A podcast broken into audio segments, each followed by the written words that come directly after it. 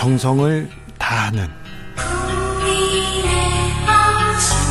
국민의 방송.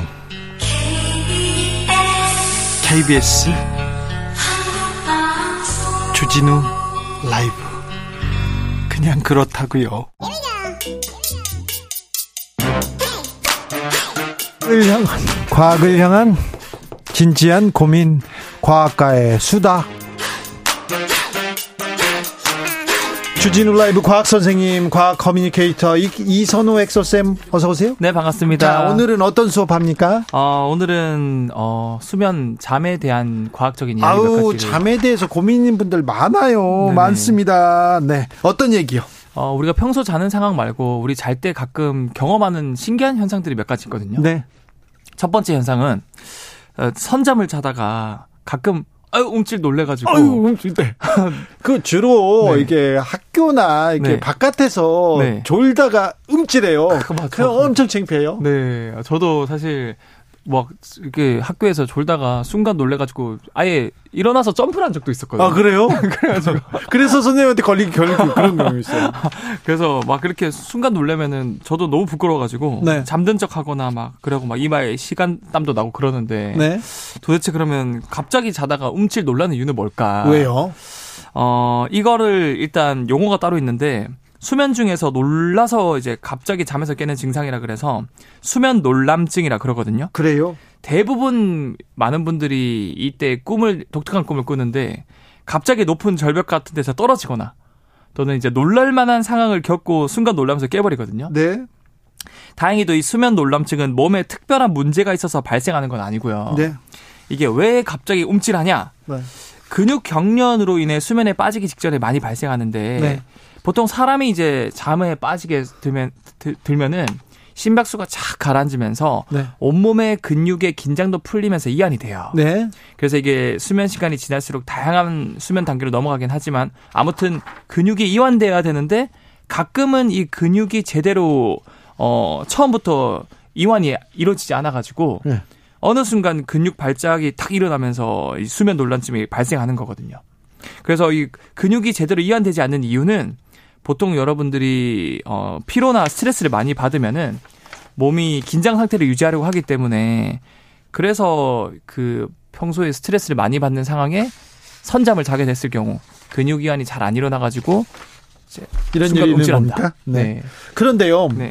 음, 잘 때 움찔할 때도 있어요. 네. 근데 그때보다 왜 버스나 지하철에서 졸 때 이렇게 움찔하는 경우가 있는지. 아, 맞아요. 이것도 너무 훌륭하신 질문인데 집에서 잘 때보다 지하철이나 도서관은 사실 외부에서 잠시 자는 동안 발생하는 경우인데 예. 이거는 우리가 익숙하지 않은 장소다 보니까 예. 알게 모르게 스트레스를 많이 받고 우리 몸에서 결국 긴장 상태를 유지하기 때문에 어, 또 자세도 사실 편한 자세가 아니고 중력에 반하는 어정쩡한 자세로 졸기 때문에 결과적으로 이게 근육 이완이 제대로 안 되고 이제 순간 움찔하게 되는 네. 거죠. 예, 전에 제가 음악회 보러 갔어요. 아유 이렇게 막그 조용한 자리에 아, 또 다 차려입고 와가지고 막 있는데 너무 예쁘게 네.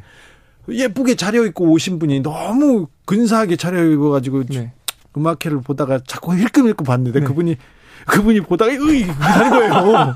너무 놀라가지고 아 저런 사람들도 그렇게 하는구나 그런 생각이 아유, 들었는데 뭐 인간 비슷하네요. 네, 네. 모두가 근육을 다 가지고 있기 때문에 네. 어, 누구 만국 공통으로 일어나는 현상이고 네. 자연스러운 현상이니까 여러분들이 그런 게 일어나면은 부끄러워하지 마시고 네. 아 내가 좀 스트레스를 많이 받고 아이, 있구나. 부끄럽죠. 그렇다고 해서 또 스트레스를 줄여서 자다가 움찔 안 해야지 그럴 수도 없잖아요. 맞아요. 아. 그런데 또 질문 하나 있습니다. 네. 질문 하나 있습니다. 네. 음 그런데 저는요. 네. 저는 그 자다가 자다가 이렇게 알람 맞춰 놓지 않습니까? 네, 그렇죠. 알람 맞춰 놓는데 네. 오늘도 뭐 8시 알, 일어난다 이렇게 했는데 7시 50분에 일어나 깨는 거예요. 아, 맞아요. 맞아요. 그러면은 왜, 왜 약속, 그, 그 알람 시간보다 빨리 깰까? 아, 네. 그때 잠을 깊게 못 자서 그럴까? 네. 이거 걱정이 됩니다, 좀. 네. 아, 이거는 네. 여러분들이 깊게 못 자고 그런 거라기 보다는 네. 어, 많은 분들이 경험하셨을 거예요. 뭔가 알람이 울리는 것도 아닌데 뭔가 쎄해서 확 깨거든요. 네. 그래서 놀래가지고 딱 깼는데 아, 또 지각한 건 아니야. 네. 근데 알람 울리기 5분 10분 전쯤에 항상 깨서 네. 다시 자기도 애매해. 네. 그래서 되게 난감할 때가 있는데 이게 또 과학적으로 밝혀졌어요. 예. 과학적으로 이거는 본인의 의지가 잠을 깨는데 관여할 수 있다라는 결과들이 나오고 있거든요. 그러니까 본인의 의지가 잠 속에서도 계속 이렇게 네. 아 일어나야 돼 일어나야 돼 이게 강박으로 네. 잠을 지금 깊게 자지 못한 거 아닌가 이런 생각도 어 사실 그렇다기보다는 뭔가 중요한 날이 있는 전날에 네. 본인이 중요한 날이다 보니까 다음 날 내가 긴장하죠. 어 아무 생각 없이 자는 거랑 상관 어, 잘 때랑은 비교했을 때 내일은 꼭 여섯 일곱 시에 일어나야 돼. 네. 이러면은 어 우리 몸에서 다음 날 일곱 시에 일어나기 위한 준비를 하고 있어요. 예. 그래서 실제로 아무 생각 없이 잘 때랑 내일 꼭 7시 일어나야 해. 이렇게 생각하고 잘 때 우리 몸에서 분비되는 호르몬이 달라지는데요. 아, 그래요? 좀 더 쉽게 이해를 들려, 들려드리기 위해서 이거와 관련된 재밌는 실험을 한 연구팀에서 했거든요. 아, 이런 실험도 해요? 네. 참, 과학자들 신기해요. 네. 네. 그 독일 리벡 대학의 네. 수면 과학자들이 예. 15명의 참가자들을 구해 가지고 네. 어, 이제 실험을 하는데 네. 어, 실험 방법은 되게 간단해요. 네. 건강한 20대 남녀를 대상으로 한 그룹은 너희들 6시간, 6시간 뒤에 깨울 거야. 예. 라고 말해줘요. 예. 그럼 그 사람들, 아, 6시간 뒤에 일어나야 되는구나. 라고 스스로 생각을 하겠죠. 네. 그리고 재웁니다. 예. 근데 동시에 다른 그룹에서는 너희들은 9시간 뒤에 깨울 거야. 라고 알려줘요. 예. 그런데 그 9시간 뒤에 깨울 거라고 했던 그룹들은 9시간 뒤에 안 깨우고 똑같이 6시간 뒤에 깨워봤거든요. 자, 그랬더니 어떻게 됐습니까? 굉장히 흥미진진한 결과가 나왔는데 6시간 뒤에 깨울 거야. 라고 알려준 그룹은 그 사람들도 결국 자기 전에 아, 6시간 뒤에 일어난다라고 인지하고 잠들었겠죠. 네. 그 사람들은 신기하게도 예. 6시간이 되기 1시간 전부터 네. 코티솔이라고 하는 잠을 깨게 해주는 각성 호르몬이 있거든요. 아. 그 호르몬 농도가 점진적으로 증가해서 아. 깨어날 때쯤에 농도가 최고조가 된다 그래요. 오, 네. 그래서 이제 자연스럽게 깰 수 있었던 거고 알람 울리기 5분 10분 전에. 네. 반면에 9시간 후에 일어날 거라 일어, 일어날 거야라고 말해 주고 6시간 뒤에 이렇게 갑자기 깨운 그룹은 그 각성 호르몬인 코트솔 농도가 안 올랐다 그래요. 예. 그리고 깨우고 난 후에 올랐다 그러거든요. 네. 그래서 이것만 보더라도 이게 내가 아침에 일찍 일어나야 돼. 어, 이렇게 마음의 준비를 하고 있는 것만으로도 충분히 깨기 직전에 우리 몸에서는 자동으로 이 각성 호르몬들이 나와서 깨게 만들어준다. 어, 이런 결과가 나왔던 거죠. 각성, 그러니까 의지가 그 잠도 네. 이렇게 지배하는군요. 작, 작동을 하는군요. 정말 신기한 게 마음 먹기, 의지의 중요성이 과학적으로도 어떻게 보면 증명된 결과라고 볼 수 있는 거죠. 네. 내가 내일 8시에 일어나야지 하면은 실제로 8시간 되기 1시간 전부터 잠을 깨게 해주는 호르몬들이 나오기 시작한다. 네. 근데 아무 생각 없이 자면은 그런 호르몬들이 안 나온다고 하니까 여러분들도 자기 전에 다음날 몇 시에 일어나야 할지 또는 다음날 해야 할 것들이 있으면 한 번씩 의지를 다지면서 한번 잠들어 보는 건 어, 어, 좋, 좋지 않을까. 의지 안 다지면 안 돼요. 그냥 자면 안 될까요? 아, 사실 침대에 누우면 아무 생각 안, 안 들고 그냥 자고 싶죠. 스마트폰 보다가. 아, 그래요? 네. 그렇죠. 그리고 잘 수 있을 때까지 자고. 맞아요, 근데 맞아요. 제 아는 분은요. 네. 그냥 계속 자요. 학교 다닐 때도 계속 자고 네. 머리만 대면 자고 그래요. 저는 좀 예민한 편이어서 네. 뭐 비행기 타도 못 자고 차에서도 못 자고 아, 못 자거든요. 맞아, 좀 예민한 분들 잠자리 있어요. 변하면 못 자거든요. 네. 근데 어떤 사람들은 막 그 뭐 머리만 대면 자요. 그래서 사실 그게 개인 차가 좀 있어서 그나마 그런 수면을 깊게 못 이루시는 분들한테 팁을 드리자면 네. 우리가 숙면을 할 때 굉장히 도움이 되는 호르몬이 멜라토닌이라는 호르몬이 있거든요. 아이고 약도 있다면서요? 맞아요. 네. 근데 그런 것들을 가장 우리 몸에 부작용 없이 어 효과를 극대화시킬 수 있는 방법은 뭐예요? 여러분들이 아침에 한 20분만 일찍 일어나셔가지고 네. 햇빛이에요, 햇빛. 아니, 아침 네. 20분 더 자고 싶은데, 그걸 하고 싶은데, 그걸 아침에 일찍 일어나서 햇빛이요? 햇빛 쬐면은 네. 일단은 잠을 깨게 해주는 그 세로토닌이라는 호르몬이 분비가 되거든요. 네. 그럼 여러분들이 굳이 아침에 커피 한 잔 드시 마시 마시고 네. 세로토닌 나오면 이게 기분도 좋게 해주고 또 각성도 유발하는 호르몬들도 나오기 때문에 네. 햇빛 한 잔이라는 어, 말이 있거든요. 아, 엑소쌤 그런데 네. 아침 말고요. 그러면 오후에 째도 괜찮습니까? 어, 오후에도 당연히 아침이 제일 좋긴 한데. 아침이 제일 좋아요? 어, 오후에 째는 것도 큰 도움이 되고요. 예. 중요한 건 이 세로토닌이 아침이나 오후에 햇빛 쬐면 나온, 나오는데 잘 때 되면 얘네들이 숙면을 유도해 주는 멜라토닌으로 바뀌어요. 아, 그래요? 그러니까 아침엔 잘 깰 수 있고 밤엔 또 잘 잘 수 있고. 한 20분 정도 햇볕을 봐라. 네. 20분 정도 산책하면 되겠네요. 어, 너무 좋죠. 아니면은 네. 내가 만약에 새벽에 너무 일찍 일어난다. 네. 그러면 1, 1만 럭스 밝기를 럭스라 그러는데 네. 1만 럭스 이상의 조명을 팔아요. 네. 그 조명을 쬐고 있어도 비슷한 효과가 나와요. 알겠습니다. 네. 아우 좋은 팁. 역시 선생님 감사합니다. 구호사사님 제가 손흥민 경기 보려고 새벽 4시에 알람 맞췄는데요. 항상 경기 전에 깨더라고요. 그렇죠? 월드컵 때 그랬었는데. 아, 잘 배웠습니다. 과학 선생님 이선호 엑소쌤이었습니다. 감사합니다. 네, 감사합니다. 교통정보센터 다녀올까요? 김한나 씨.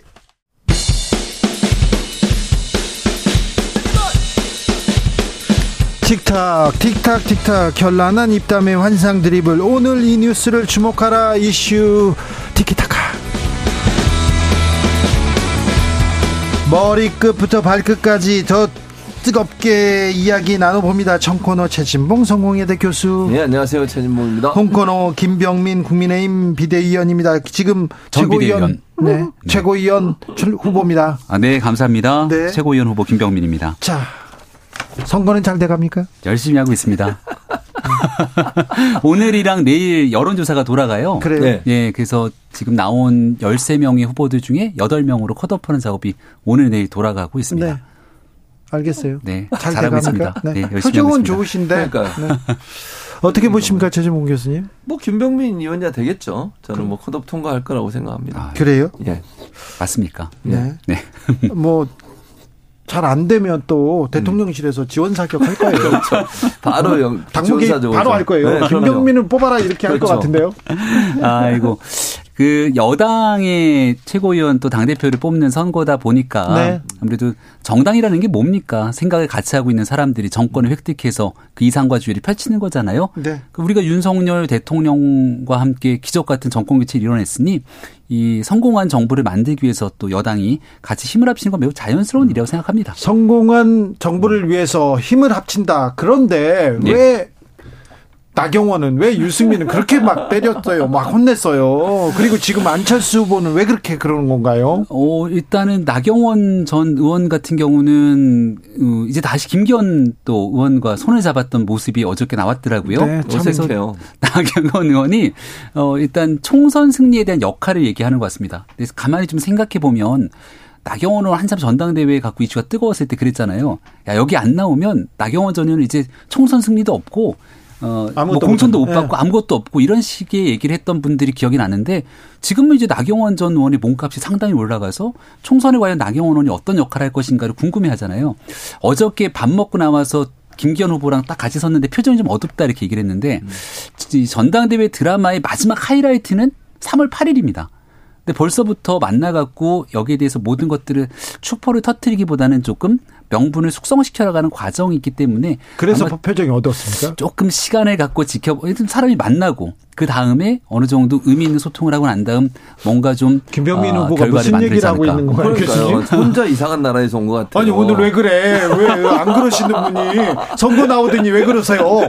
소통이 안 되는 것 같아요. 두, 그러니까 거의 두 시간 동안 뭐 식사하고 대화하고 그리고 나와 사진 찍었는데 네. 소화가 잘 안 되는 표정이세요. 두 분 다 어색한 표정을 짓고 있더라고. 한 분 예를 들면 김기현 의원은 그래도 웃는 모습을 해야 되잖아요. 표정이 굳어 있어요. 그러니까 제가 볼 때는 밥 먹으면서 대화가 그렇게 잘 안 풀린 것 같아요. 그래서 선뜻 정말 제가 그 개인적으로 생각 나경원 전 의원이 좋아서 지지한다거나 아니면 뭐 이런 마음은 없는 것 같고 어쩔 수 없이 나와 사진을 찍어주는 그런 모양새에서 정말 좀 보기가 나 부끄러웠습니다.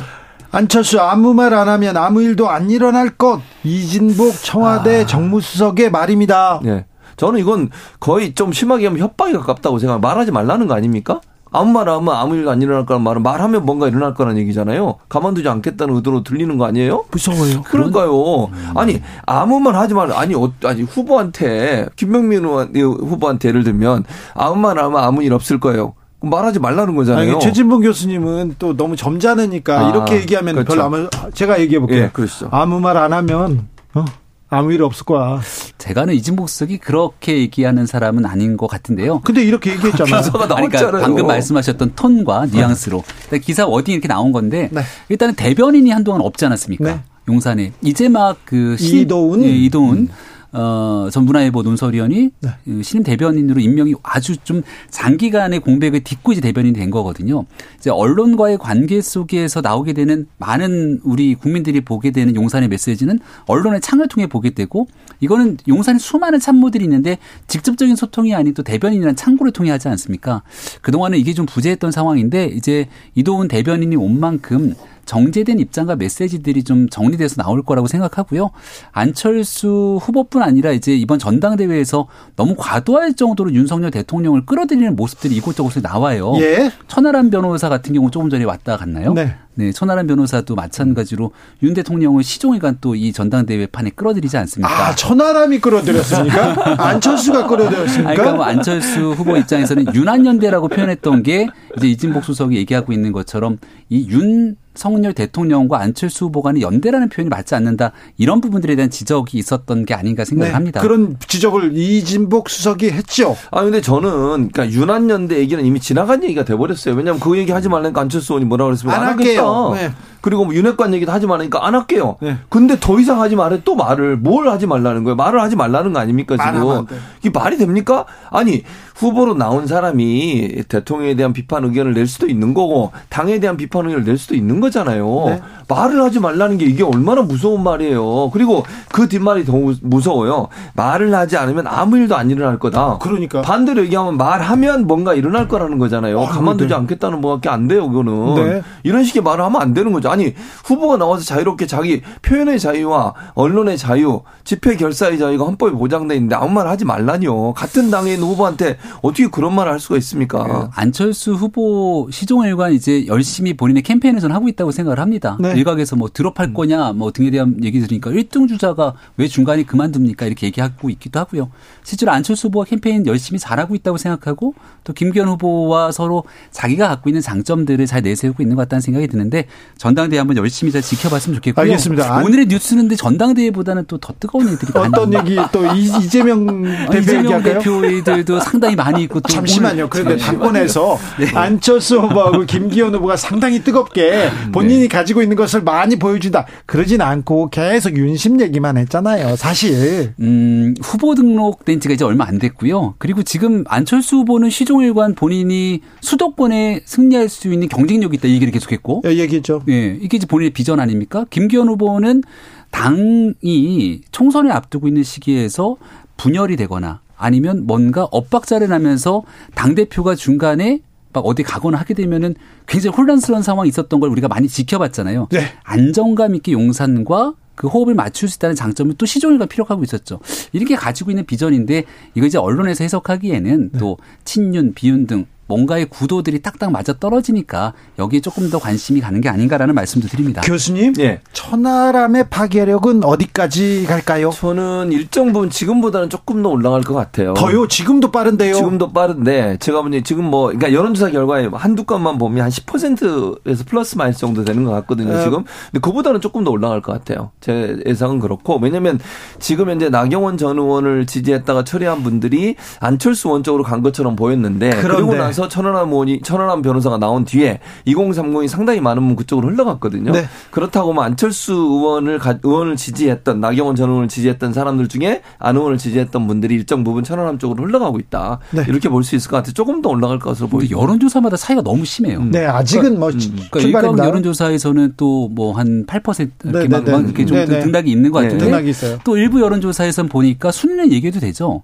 어떤 여론조사 순위. 그런 얘기하지 뭐 말아요. 3위, 4위 네, 합니다. 네, 네. 그러니까 아, 방금 전에 저희가 네. 어, 여론조사 개요 하나 말씀드렸습니다. 네. 그래서 일부 조금 전에 나왔던 또 여론조사를 보니까 음. 이른바 4명 순위권 안에 들지 못하는 여론조사도 바로 조금 전에 발표가 막 되더라고요. 네, 그래서. 음. 그런 측면들을 지켜보고 오늘 내일 있게 되는 이 실질적인 국민의힘의 컷오프 여론조사가 돌아가고 있기 때문에 이 결과 이제 금요일에 나오니까 지켜보시죠. 음. 자, 이제 당권을 놓고 자, 누가 당을 이끌 것인가, 당을 그리고 정부 여당을 그래 네. 국민을 위해서 민생을 위해서 아, 경제 위기 극복을 위해서 열심히 하겠다 이런 이제 대안이 나옵니까? 그럼요. 민주당의 이재명 대표가 시종일관 사법 리스크에서 고민하고 또 여기에 대해서 또 소환조사 아니 그 상대 정당이 그러고 있으니까 여기과 별개로 국민의힘은 당연히 민생을 살피고 또 총선 승리를 위해서 정말 열심히 매진할 수 있는 그런 리더십이 필요하기 때문에 제발. 지금 있는 전당대회 구도 제발 그래야 잘될 됩니다. 겁니다. 네. 자, 이번 주에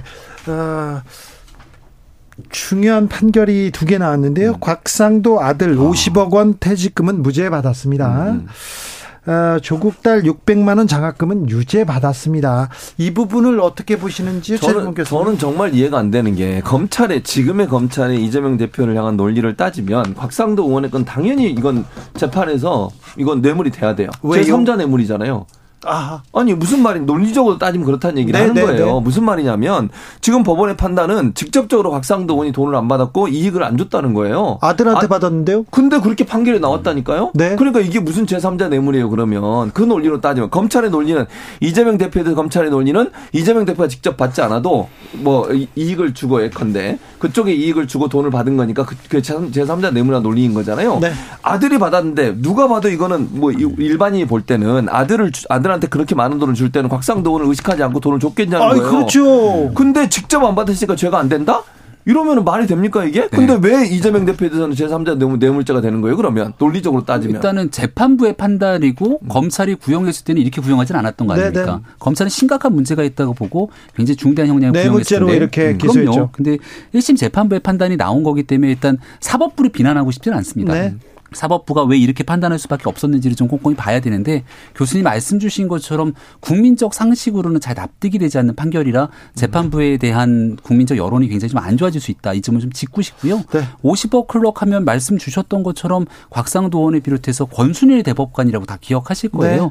김만배 씨가 막 드나들면서 가까이 네. 지냈다는 인사, 이재명 대표의 그 재판 결과 혹시 영향을 미친 것 아니야? 라고 얘기하고 있는 그런 분들. 여기에 대한 50억 클럽에 대해서도 마찬가지로 수사 가 진행됐을 때 이런 결과가 나오게 된다면 결국 국민들이 이 대장동 사건을 지켜보면서 받게 되는 허탈감은 굉장히 커질 수밖에 없다. 대신 이 사법적인 판단이 이제 1심 재판 이후 2심으로 넘어가게 될 것인데 네. 어디에서 이런 재판 결과가 나왔는지 좀 면밀하게 검토해야 될것 같습니다. 지켜봐야 되겠는데 50억 클럽에 대한 검찰 수사 어떻게 한 건지 대체 어떻게 했는데 이렇게 무죄가 나왔는지 국민들은 지금 납득하기 어렵다 이렇게 생각하고 있습니다. 네, 문재인 정부 때 아마 수사했을 겁니다. 모든 게 문제인 전 정부 탓좀 그만하세요. 어. 그, 그, 그 얘기 나오면 왜 정권을 잡았어요? 얘기가 바로 나올 텐데, 그래도 얘기합니다. 자, 이재명 민주당 대표는 이번 주 금요일에, 어, 위례, 그리고 대장동 개발 비리 의혹으로, 음, 검찰 조사를 받습니다. 이번이 네 번째인가요, 벌써? 세 번째. 세 번째인가요? 세 번째. 네. 네. 예. 아 저는 그 뭐 금요일 날 오라고 그랬다잖아요. 네. 어, 뭐 본인이 이제 일을 해야 되니까 최고위원회 끝나고 갈 것 같아요. 9시에 예. 최고위원회가 하니까 끝나고 11시에 출동할 것 같은데 주말에 하자고 일이 많으니까 그랬더니 검찰에서 굳이 금요일 날 나오라고. 예. 근데 그날 또 김건희 여사 관련된 도이치 모터스 재판 결과가 이제 선고가 되지 않습니까? 예. 그래서 또 이제 일각에서는 그 이슈를 좀 덮기 위한 게 아니냐 이런 얘기까지 나오고 있습니다. 어쨌든 뭐 그렇게 그런 얘기가 나오고 있는데 그래도 뭐 어, 이재명 대표는 가겠다 나오라 하면 또 가겠다라고 얘기를 했고요. 가고 가게 되면 이제 의원들 오지 말라 이렇게 또 당부를 했어요. 장현 변호사하고 둘이만 가겠다고 얘기를 했는데 그래도 그럼에도 불구하고 저는 의원들이 나갈 거라고 보고 지지자들도 많이 갈 거라고 봅니다. 어찌 보면 지난번 정도의 수준의 그 정도 수준의 사람들은 모이지 않을까 하는 생각이 드는데요. 어쨌든 뭐 검찰 입장에서는 이재명 대표를 계속 소환해서 어, 어떤 그 범죄자 이미지를 만들려는 의도가 있는 것 같고 이재명 대표는 그럼에도 불구하고 계속 이런 모습을 보여주면서 소환에 응하는 모습을 보여주면서 핍박받는 정치인의 모습을 보여주는 그런 이미지로 갈 거라고 생각합니다. 날짜는 결국 조율하지 않았겠습니까? 처음에 검찰이 오라고 했던 날짜랑은 또 거리가 있고 어, 아마 앞서는 여기에 대해서 검찰이 일부러 김건희 여사 관련된 내용들에 대한 상황들의 물타기 등에 대한 얘기를 하신 것 같은데 실질적으로 이재명 대표가 본인 소환 조사 받는 날을 도이치모터스 재판 날에 맞춰 갖고 하면서 본인에 대한 수사를 희석시키려고 하는 것 아니냐 반대에서는 또 그렇게 해석할 수 있는 여지들이 상당하다고 봅니다. 일단 이재명 대표 입장에서는 당연히 수사를 받아야죠. 대장동 관련된 일당들이 줄줄이 여기에 대한 상황에서 재판을 받고 있는 일들이기 때문에 어, 본인에게 제기되고 있는 혐의들에 대한 수사가 다 마무리가 안 됐기 때문에 당연히 받아야 되고요. 이것으로 끝난 게 아니라 지금 나오고 있는 충격적인 뉴스가 김성태 전 회장 발 대북 송금 등에 대한 이슈들도 아직 살아 있는 것 아닙니까? 네. 그래서 앞으로도 조사를 꽤 많이 받아야 될 텐데 이재명 대표 입장에서는 민주당의 단일 대우가 깨지는 것 이것에 대한 두려움 때문에 본인은 혼자 가겠다고 말은 하지만 아마 그날 보면 또 민주당 지도부 등 여러 사람들이 가갖고서는 이재명 대표 옹이하는 모습들 보이지 않을까 생각합니다. 김성태 전 회장은 말만 있는 거예요. 김성태 전 회장 말밖에 없는 거잖아요. 영수증 증거 영수증 어, 영수증 받은 것도 마찬가지예요. 그건 김성태 전 의장이 본인의 사업차 필요해서 북한 사람과 계약을 했을 가능성은 저는 있다고 봐요. 다만 거기에 경기도가 직접적으로 연관이 돼 있다고 하는 증거는 없고 이화영 전 부지사도 지금 본인이 친필로 옥중에서 편지 보내서 전혀 관계 없다고 얘기하고 있기 때문에 의견이 저 부딪히는 부분이에요. 그러니까 그것이 이재명 대표와 직접적 연관이 있다고 지금 단정으로 얘기할 수는도 아니라고 보여지고 네. 대장도 사건도 마찬가지예요. 지금 말만 있지 증거가 적극적으로 나온 게 하나도 없어요. 이런 상황이기 때문에 이건 법정에 가서 따져봐야 될 문제다. 그래서 저는 이제 이런 여러 가지 상황들을 가지고 지금 뭐 저는 먼지털이 수사를 한다고 보여지거든요. 지금 심지어는 그 재난지원금 줬던 그 코나라고 하는 회사 그 회사를 지금 또 털고 있어요. 이건 무슨 이재명 대표 관련해서 정책적인 부분에 했던 도지사로서 했던 정책까지도 다 뒤지고 지금 감사원도 경기도를 다시 감사를 하고 있고 이렇게 온 가족 그다음에 했던 모든 일에 대해서 다 이렇게 검찰이 들여다보는 것이 과연 공정한 부분이냐 하는 부분은 국민들이 좀 상당히 의심스럽게 볼 거라고 생각합니다. 검찰에서 수사를 네. 좀 간결하게 신속하게 좀 깔끔하게 끝내주면 끝내주면 네. 이런 의혹을 빨리 정리하고 이렇게 국민적 의혹을 해소하고 지나갈 텐데 전적으로 동감합니다. 너무 오래되는 거 아닙니까? 너무 검찰도 아마 그렇게 생각할 것 같아요. 예. 아니, 세상에 빨리빨리 끝내고 싶은데 파도 파도 뭐가 이렇게 많이 나오냐. 라고 아, 생각합니까? 어, 김성태 전 회장 것만 해도 그렇지 않습니까? 처음에는 쌍방울 네이 하나 사입은 2년밖에 없다고 얘기했는데 보니까 전화를 한 적이 한 번 바꿔줬네 얘기를 했는데 보니까 최소 네 번은 통한 것 같다는 얘기들도 나오고 지금 대북 송금 문제만 해도 그렇지 않습니까? 처음에 500만 달러라 그러더니 800만 달러라 그러더니 더 줘서 900만 달러까지 나오고 있고 검찰도 머리가 아플 것 같은데 사안에 대한 진실들을 규명하다 보니 이게 막 너무 너무 커지고 있는 상황처럼 비춰지는 것은 아닌지 아니, 그러니까 김성태 아니 김성태 전 회장의 말만 가지고 지금 그렇게 얘기하면 안 돼요. 아까 얘기했잖아요. 김성태 전 회장은 들어가기 전에는 전혀 연관도 없고 이재명 지사하고 관계도 없다고 그러다가 들어가서 갑자기 말이 바뀌었어요. 지난번에 그 어, 유동기 씨하고 김, 김 아니지. 남욱, 남욱 두 변호사 같은 유동규 씨와 남욱 변호사도 들어가서 말이 바뀌었어요. 그 이게 이상하잖아요. 왜 검찰만 들어가면 말이 바뀌는지. 그래서 저는 이 문제는 말만 있는 상황이기 때문에 어떤 것이 단정적으로 뭐 결정됐다든지 아니면 그게 있었다든지 이렇게 단정적으로 얘기하면 안 된다고 생각해요. 네. 법원의 판단을 받아봐야 되는 거잖아요. 쌍방울 전 회장이 그렇게 얘기했다고 해서 본인이 만약에 본인이 갖고 있는 죄나 잘못된 부분들을 덮기 위해서 그렇게 얘기할 수도 있는 거잖아요. 충분히. 그런 부분들을 고려한다고 하면 지금 상황에서 김성태 전 회장을 100% 100% 믿을 수는 없다. 금액이 자꾸 늘어나는 것도 저는 이상하다고 생각해요. 원래 범죄자들이 음. 조사받으러 들어가기 전에 다 부인하고 들어가고 나서 시인하는 경우들이 상당하다 말씀을 좀 드리고요. 일단 얘기하셨던 것처럼 증거 얘기를 하셨으니까 음. 금고지기 이제 두 손 들고 들어온다고 하는데 금고지기가 갖고 있는 증거들 많을 거라 생각하고 정치인들이 관련된 내용들 수사받을 전에 절대 그런 적 없다. 이 표창장 위조한 적 그럴 일 없다. 어, 서울대에서 받았다 이렇게 얘기했던 조국 전 장관 징역 2년이 선고가 되지 않았습니까?